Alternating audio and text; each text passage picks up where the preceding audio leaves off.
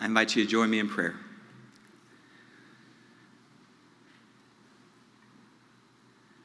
Good and gracious Spirit, fall afresh on us.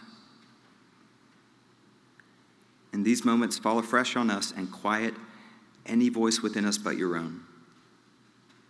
That we might hear your word for us this day, and that in hearing, we might be called to lead lives of response. So may the words of my mouth and the meditations of all of our hearts be acceptable to you, God, our rock and our Redeemer. Amen. Our first scripture lesson this day comes from Psalm 150. Praise the Lord. Praise God in his sanctuary.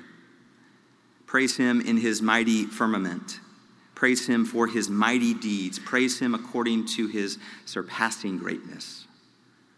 Praise him with trumpet Praise him with lute and harp. Praise him with tambourine and dance and strings and pipe. Praise him with clanging cymbals, with loud clashing cymbals. Let everything that breathes praise the Lord. Indeed, praise the Lord. Our second text this day uh, comes from the Gospel of John. It is the preacher's priority when it strikes them uh, to change the pericope, uh, to change the parameters of the text that we will read. So while your bulletin notes that the text uh, begins in 19 and goes through 31, we're going to change that a little bit. We're actually going to begin with part of the text that we read last Sunday in verse 16. We're going to go through verse 23. So this is John chapter 20, verses 16 through 23. Jesus said to her, Mary. And she turned and said to him in Hebrew, Rabboni, which means teacher. Jesus said to her, Do not hold on to me, because I have not yet ascended to the Father, but go to my brothers and say to them, I am ascending to my Father and your Father to my God and your God. Mary Magdalene went and announced to the disciples, I have seen the Lord. And she told them that he had said these things to her. When it was evening on that day, the first day of the week, and the doors of the house where the disciples had met were locked for fear of the Jews, Jesus came and stood among them and said, Peace be with you. After he said this, he showed them his hands and his side. And then the disciples rejoiced when they saw the Lord. Jesus said to them again, Peace be with you. As the Father has sent me, so I send you. When he had said this, he breathed on them and said to them, Receive the Holy Spirit. If you forgive the sins of any, they are forgiven. And if you retain the sins of any, they are retained. Beloved, the grass withers and the flower fades, but the word of our Lord endures forever. Amen. So it is Mary Magdalene who makes the first proclamation of our risen Lord, the first proclamation of the resurrection. She says, I have seen the Lord. She tells this to the gathered disciples. It's been her charge, her commission, to not hold on to Jesus, but to go, to let them know what she has seen. But this scene is an interesting one because it only happens because she decides to linger. The Gospel of John tells us that two of the disciples made their way to the tomb upon her calling them, Mary Magdalene calling them.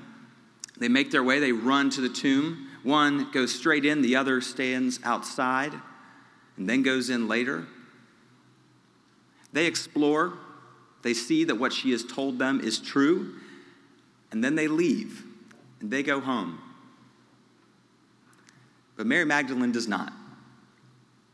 Scripture says that she lingered there just outside the tomb. She lingered in the midst of that garden, pondering, wondering what all of this might mean.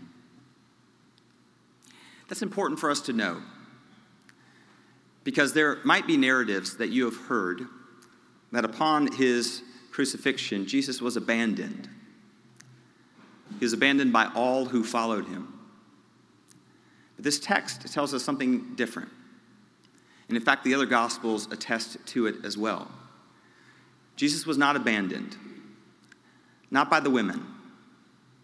The women who followed him, who watched as he healed and fed, who helped to support his ministry, both financially and otherwise. The women, upon his crucifixion, did not depart. They did not abandon, they did not leave him. It's the women who, early on the first day of the week, gather the accoutrements that are necessary to prepare the body for burial, and they bring it. It's the women who linger at the foot of the cross. It's Mary Magdalene who lingers in the garden that day. It is because of their example, the women that followed and knew Christ, that we are even here. Tell me how the story goes if Mary Magdalene doesn't linger this day. It cuts off with the, the men going into the tomb and going home. Maybe Jesus shows up, maybe not. The story, though, is forever marked, it is shaped by the faithfulness of Mary Magdalene and countless other women. The first to witness, the first to believe, the first to proclaim the resurrection of our Lord. But the disciples, they're nowhere to be found at the tomb when Jesus appears, different than he did before. They have gone back, they have locked themselves into a room for fear, Scripture tells us. It's the first day of the week, in the door where they are, the, uh, the door to the house where they are is locked for fear, Scripture tells us. And as if locked doors don't matter to Jesus, he shows up in their midst. In the midst of their fear, in the midst of their bondage. That's really what this room is representative of. It's not simply fear that puts us in bondage, there are countless other things that put us in bondage. But the scripture says this day that it is fear. And I wonder if this might be the touchstone for us where we connect with the text today. I wonder if we might ponder the locked doors that we find ourselves behind. I wonder what fear might make us do I wonder about our places of bondage even after Easter. There is, of course, when we speak of fear, many dimensions to it. Some might fear failure, some might fear vulnerability, others might fear judgment or exclusion, some might fear sadness and hurt. Others are kept in the bonds of addiction others' expectation. There are many things that drive the disciples that day to find themselves behind locked doors. And there are many things that drive us to our places of bondage as well. It's as if locked doors don't matter to Jesus because he shows up amongst them and he says a word to them Peace. Peace be with you, he says. And then scripture says that he shows them his wounds, his hands, and then his side, as if to say, You have nothing to fear. Not pain or hurt or wounding. You have nothing to fear. Not bondage that you have stricken yourself with or bondage that you feel has been placed upon you. You have nothing to fear. Peace be with you. Jesus meets the disciples' fear with the word of peace. And I wonder for us this day how Jesus is meeting our own fear, our own bondage, our own worry. I wonder what it looks like for us to gather together in a room and to imagine for a moment that Christ is indeed present here. And that whatever fear or frustration you brought to this place this day, whether it has to do with your family or your work or your faith life or even your church, whatever fear or worry you brought to this place today, we might imagine together that in this room, behind these doors, Jesus is actually present here, meeting our fear with a word of peace. About a month from now, we will commission a brand new set of officers, elders, and deacons, June 5th. Mark your calendars if you haven't already. That is the day of Pentecost. At some point during that service, there will be cushions across these front steps, and many of you will be invited to come forward and to lay hands. If you've been a deacon or an elder, you're going to come and you're going to lay hands and pray and that is an ancient practice of ours, the idea that indeed we share within us, indeed all humanity shares within us a spirit not born of ourselves, but born of the divine, not created within us, but granted to us by the God of all creation. We will lay hands on that day of Pentecost. And our imagination will tell us that on the day of Pentecost, that was actually when the Spirit showed up. But that's not what the gospel writer tells us the first time we see the Spirit working and moving in Scripture is just after Christ's resurrection. He only offers the disciples two things for their fear and for the journey ahead. For their fear, he offers peace. For the journey to which they will be commissioned, he offers his spirit. That's all they get. That's all we get on this second Sunday of Easter.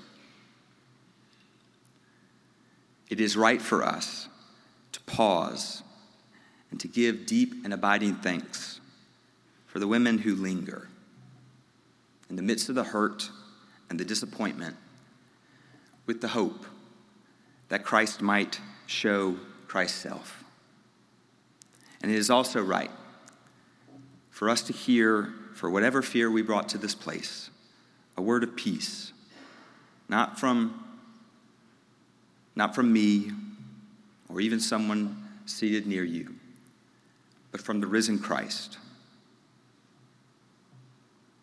Go, Jesus tells Mary, and announce to the disciples, let them know what I am doing. And she does. And then later, receive the Spirit of God. This day we give thanks for the ones who linger and the Spirit that comes. Let's pray together.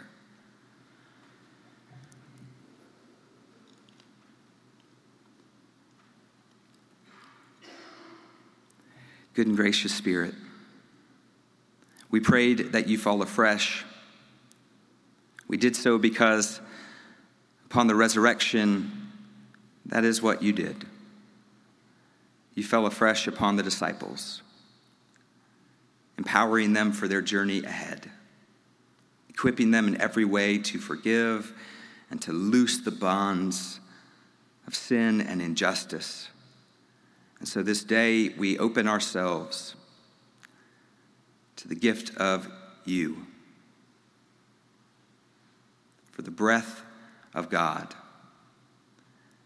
And we pray that you might indwell us, each of us, but also our church. We pray that you would meet our fear with a word of peace, trusting that you are still at work, that you would meet the work ahead by the power of your Spirit working through us. We lift these prayers in the name of our Lord and Savior Jesus Christ, the crucified and risen one. And all God's people say together, Amen.